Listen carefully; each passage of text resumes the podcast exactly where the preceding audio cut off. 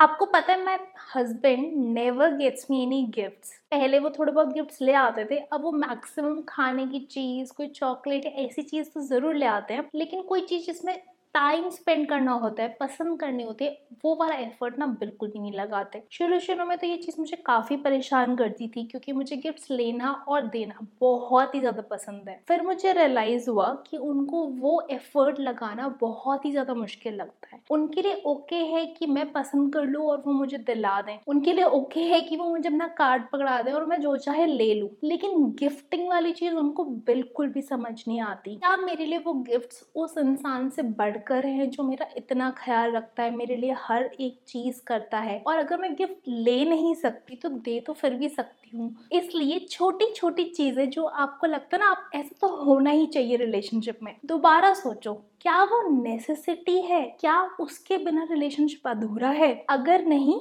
तो completely ignore करो उस चीज़ को और अपने पार्टनर को प्यार करना कंटिन्यू करते रहो।